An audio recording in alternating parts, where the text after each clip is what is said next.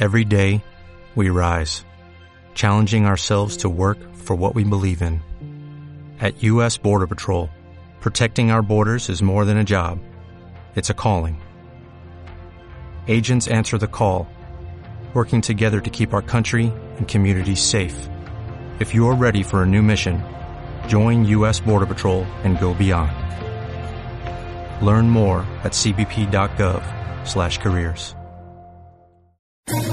¿Quieres especular en la bolsa de la mano de un profesional? Operativadax.com. Recibe al momento en tu móvil las compras y ventas que realiza Alberto Iturralde sobre el índice DAX. Nunca ha sido tan sencillo ganar en bolsa. Operativadax.com.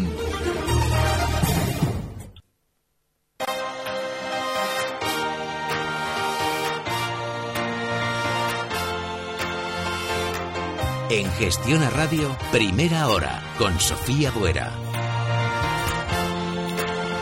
36 minutos pasan de las 9 en punto de la mañana, a las 8 y 36 desde Canarias. Alberto Iturralde, responsable de díasdebolsa.com. Muy buenos días, Alberto. Muy buenos días, Sofía. Vamos a abrir consultorio en nuestro tiempo aquí en Primera Hora en Gestión a Radio para que, bueno, puedas resolver las dudas de todos los oyentes acerca de dónde mejor invertir. 91 242 8383, número de teléfono en el que Alberto le puede responder dudas de manera rápida. El 657789116 es eh, nuestro teléfono para enviar mensajes de WhatsApp. Correo electrónico primera hora arroba gestionaradio.com y a través de redes sociales estamos en arroba phgestiona. Yo comienzo por consultas de, de correo electrónico que nos hacen a primera hora arroba gestionaradio.com. José Manuel, me gustaría preguntarle a Alberto Iturralde cómo ve una posible entrada en OHL, de confirmarse esta mañana que supera niveles de 5.15. ¿Podría analizarme también Celnex y lingotes para una posible entrada? Bueno, eh, OHL está durante estos días rebotando algo. Por fin, por fin, nos ha demostrado que sabe subir desde que comenzó esa caída hace un año. Bueno, pues yo creo que, que no hay que estar en OHL precisamente porque el rebote lo ha realizado hasta donde debe. Esa zona 5.25 es de resistencia y no la ha superado con fuerza. Lo que lo único que hemos visto es que efectivamente sabe rebotar algo, no quiere decir tampoco que lo haga como el resto del mercado. Así es que no es buena una entrada en OHL.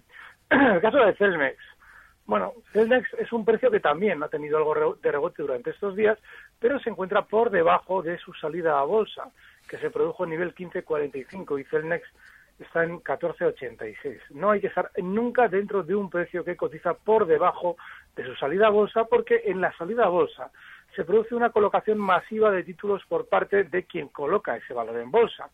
Si además tenemos en cuenta que este valor, como muchos otros, los últimos que salieron al mercado, lo han hecho en el techo del IBEX durante el 2015, la colocación ha sido masiva. Así es que ahora este valor está más bien para salir corriendo de él con menos pérdidas quien se ha, quedado enganchado que para entrar comprador. Lingotes es uno de esos precios de muy poquita capitalización que en cualquier momento nos van a dar un susto. Había funcionado mejor que los demás meses atrás y durante estos días está rebotando. Pero ese rebote desde los 9 euros, ¿dónde está? Pues puede tener un poquito más de subida, hasta 9,10, 9,05. Está ya en muchísimo peligro, no hay que tocar. Llamada de teléfono al 91 242 8383.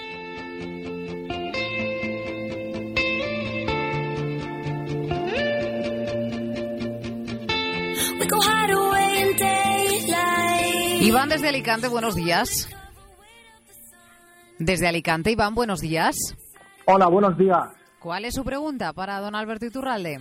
Hola, Alberto, buenos días. Eh, bueno, pues quería saber un poquito más que saber eh, alguna acción o eso. Quería saber eh, cómo opera Alberto, porque, bueno, lo llevo escuchando mucho tiempo, pero nunca sé cómo, cómo opera él. yo opero en índices y en Forex y me gustaría saber, no sé, pues, por ejemplo, en qué time frame opera Alberto o en qué time frame sacan también los niveles operativos, cómo, cómo hace las entradas y salidas y cómo coloca los de stop, por ejemplo. Pues Alberto.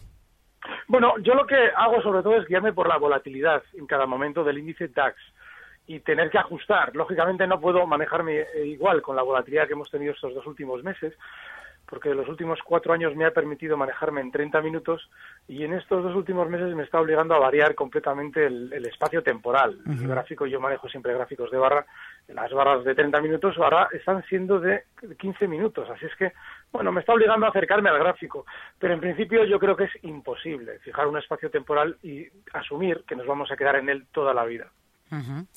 Vamos con más consultas. Soportes y resistencias del Banco Santander. Correo electrónico que nos envían a primera hora arroba gestionarradio.com.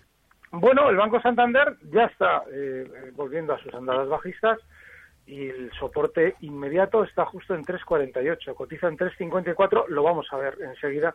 Y ahora ya la resistencia es justo el nivel que nos ha roto esta mañana esa zona 360 que aguantaba ayer a duras penas por la tarde la cotización, se ha roto a la baja, con lo cual ya es resistencia. 360. Buenos días, como ve logista, esto vi precio de venta.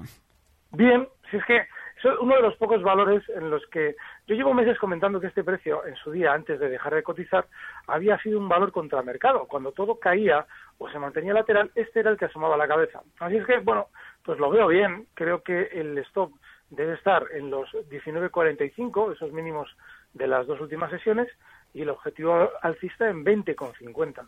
Felipe, desde Valencia, ¿cómo ve una entrada en Repsol a estos precios? Muchas gracias.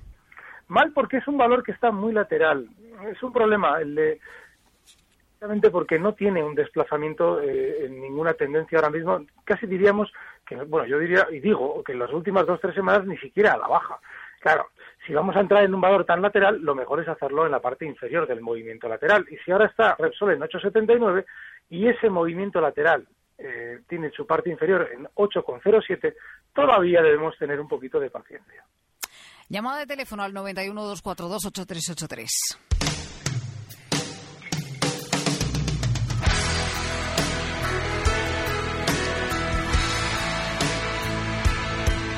Desde Sevilla, Carmen, buenos días.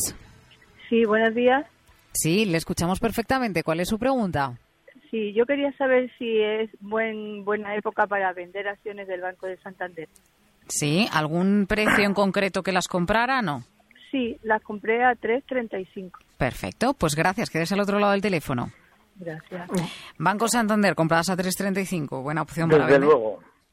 Sí, desde luego porque eh, cada vez que tiene un rebote este banco, de nuevo nos volvemos a tranquilizar, eh, grandes oportunidades de compra, es decir, toda esa mentira, toda esa propaganda que hay alrededor de los valores que van a caer. Así es que yo sí vendería. Bueno, pues Carmen ya lo sabe que sí. Nos dice Paulino desde Lugo a través del 657789116. Pregunta: Buenos días, ¿son los derivados financieros un producto tan peligroso como dicen eh, algunos medios? Me gustaría conocer la opinión. Depende del derivado. Por ejemplo, los futuros no lo son. ¿Por qué? Porque en el futuro hay dos contrapartes, operando una contra la otra. Todo lo que uno gana lo pierde otro y viceversa. ¿Qué pasa? Que a partir de ahí, sobre todo para generar el interés de los, bueno, de los ahorradores, no de los especuladores, porque los especuladores ya saben dónde no deben andar. Bueno, pues para generar el interés de los ahorradores se inventan productos financieros con nombres extrañísimos. Cuanto más extraño el nombre, normalmente más peligroso es y más nos atrae y a partir de ahí como mm, eso se ajusta a nuestra creencia de que hacer dinero es difícil, bueno, pues si el producto es difícil, seguro que con esto se hace dinero y a partir de ahí nos engaña. Sí, pero es que esa es la milonga de siempre, ¿eh? seguimos con una banca que hace los mismos negocios que hace 100 años. Todo lo demás, todo lo que no se hacía hace 100 años en la banca, es el engaño en el que meten a todo el mundo para perder el dinero. Preferentes, todas esas cosas. Pero si es que no vamos a inventar el círculo, está inventado. En el 657789116 pregunta Fernando. Mi pregunta sobre el DAX. ¿Ve una caída hasta mínimos del 11 de febrero en los próximos días? Es posible. De hecho, a mí me, tiene, me tenía engañado porque yo esperaba que quizás todavía tuviera un rebote mayor del que ha tenido. Yo sigo muy bajista en el medio largo plazo en este índice y sí, creo que se van a ver esos mínimos del 11 de febrero. Pero que sea tan inmediato, no lo sé. Estamos estos días durante, bueno, durante la, sesión con desplazamientos a ir, por ejemplo, muy laterales para encontrarnos eh, mucho movimiento a cierre de sesión y en apertura. Es decir, está violentísimo. Así es que eso no nos debe extrañar que tarde más de lo que a priori parece. Uh Gamesa, ¿dónde aplicaría stops y resistencias? Bueno, el caso de Gamesa es el de un valor que no hay que estar, porque es que estamos en lo de siempre. Alguien hablaba de una OPA durante estos días o de una adquisición. ¿Dónde está esa adquisición? Sí, por Siemens. Claro, ese es el problema. Eh, esa, esa noticia salió en 1655, teórica noticia. Y eso normalmente es síntoma de colocación desde dentro. Claro que tendrán un acuerdo con Siemens, pero no tendrán un acuerdo de OPA, porque si no ya se habría lanzado. El efecto de una OPA tiene que ser sorpresivo para conseguir el éxito. Y como no se ha lanzado, lo normal es que desde dentro Iberdrola haya colocado títulos. Así es que está en 16-15. ya no estaría. Raúl precisamente pregunta que qué opina el señor Iturralde con esto de la mesa, entrar en cortos y largos en popular. Bueno, el caso de la mesa cortos, es que en un valor que está con ese run run detrás, yo no estaría, ni en ningún lado, ¿eh? porque el hecho de que eh, claramente se haya visto que el día que nos hablaban de la OPA, que es allá por el 29 de enero, justo ese día, ¿eh? decían en, la apertura de mercado ya con Gamesa en 16.50, pues que había interés en adquirirla. Bueno, pues ese mismo día eh, todos los pequeños inversores que se lanzan a la compra encuentran una mano en contra de 100 millones de euros a la venta en títulos de Gamesa. Eso es el núcleo duro, no puede ser otro. no puede haber una concertación de venta tan clara en contra de la masa compradora. Pero eso no quiere decir que el valor vaya a caer necesariamente, quiere decir que es mentira, pero que puede rebotar más. Así es que no hay ninguna guía ahora mismo para plantearnos tampoco el lado corto. El popular, compras. Bueno, es que el popular cuando ha tenido que romper a la baja un nivel clave, los mínimos que marcaba justo en 2013 en 2.27 son un nivel clave. Bueno, pues ese día salía el presidente de la compañía a darnos noticias maravillosas sobre el banco. Es decir, no vendan ustedes porque el banco está fenomenal. Como sabe de sobra que ese nivel que lleva, no, había cotizado el Banco Popular en estos niveles que está ahora mismo en los últimos 22 años, pues hay que dar una razón a la gente para que no venda. Con lo cual, vamos, yo no estaría aquí comprado bajo ningún concepto. Gas natural, ¿dónde estaría el soporte para entrar? Bueno, vamos a ver. Gas natural, el soporte en los mínimos que marcaba también en febrero, en esa zona eh, 15 con 10 para entrar. Yo creo que está ya para salir, para estar bajistas y con objetivo bajista en 14 con 15. Está ahora mismo en 15.86, con lo cual hágase una idea. Vamos con el siguiente valor porque que preguntan en el 657-789116. ¿Desde qué precio podemos aprovechar hoy en BBVA? Gracias. Aprovechar hoy. Bueno, pues podemos aprovechar, por ejemplo, para el lado corto. Y yo tendría claro que para aprovechar en el BBVA, en el lado corto, el stock tiene que estar en 5.55. Está en 5.51 y el objetivo bajista que fijaría a esa, esa operación estaría en 5.36. Vale, pues apuntamos ese, ese precio. Yo, antes de que nada, tengo que, bueno, invitar a todos los oyentes a un consejo.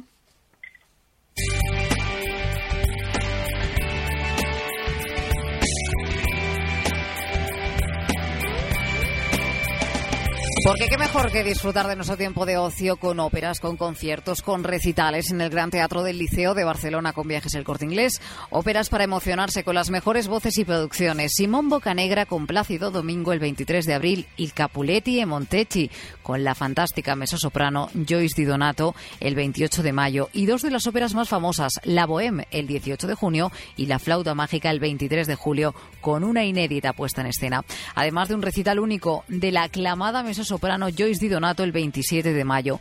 Disfrute con viajes el corte inglés de óperas y recitales desde 222 euros, incluyendo entrada de platea, una noche de hotel con desayuno, visita guiada al liceo y programa de mano. Acérquese a cualquier oficina de viajes del corte inglés y solicite el folleto con fechas de las representaciones y más información. Gran Teatro del Liceo de Barcelona con viajes el corte inglés. Te va a emocionar. Plan Ahorro Plus de Mutuactivos. Un 1,25% de rentabilidad neta garantizada. Sin ningún compromiso ni vinculación adicional. Con la solvencia, transparencia y fortaleza de Mutua Madrileña. Plan Ahorro Plus. Tranquilidad para ti. Crecimiento para tus ahorros. Infórmate en detalle en el 902 555 999 o en Mutua.es. Un buen directivo debe tener la mejor formación. Por eso y porque todos los títulos no son iguales, el General Management Program de SCP Europe Business School es el programa de formación que necesitas. Uno de los mejores másters de desarrollo directivo con el mejor profesorado internacional y el único que te da acceso al segundo mejor Executive MBA de España y decimotercero mejor del mundo según el ranking del Financial Times. Inicio en marzo. Últimas plazas disponibles. Infórmate en tuexitonotienefronteras.com. ESCP Europe European identity, global perspective.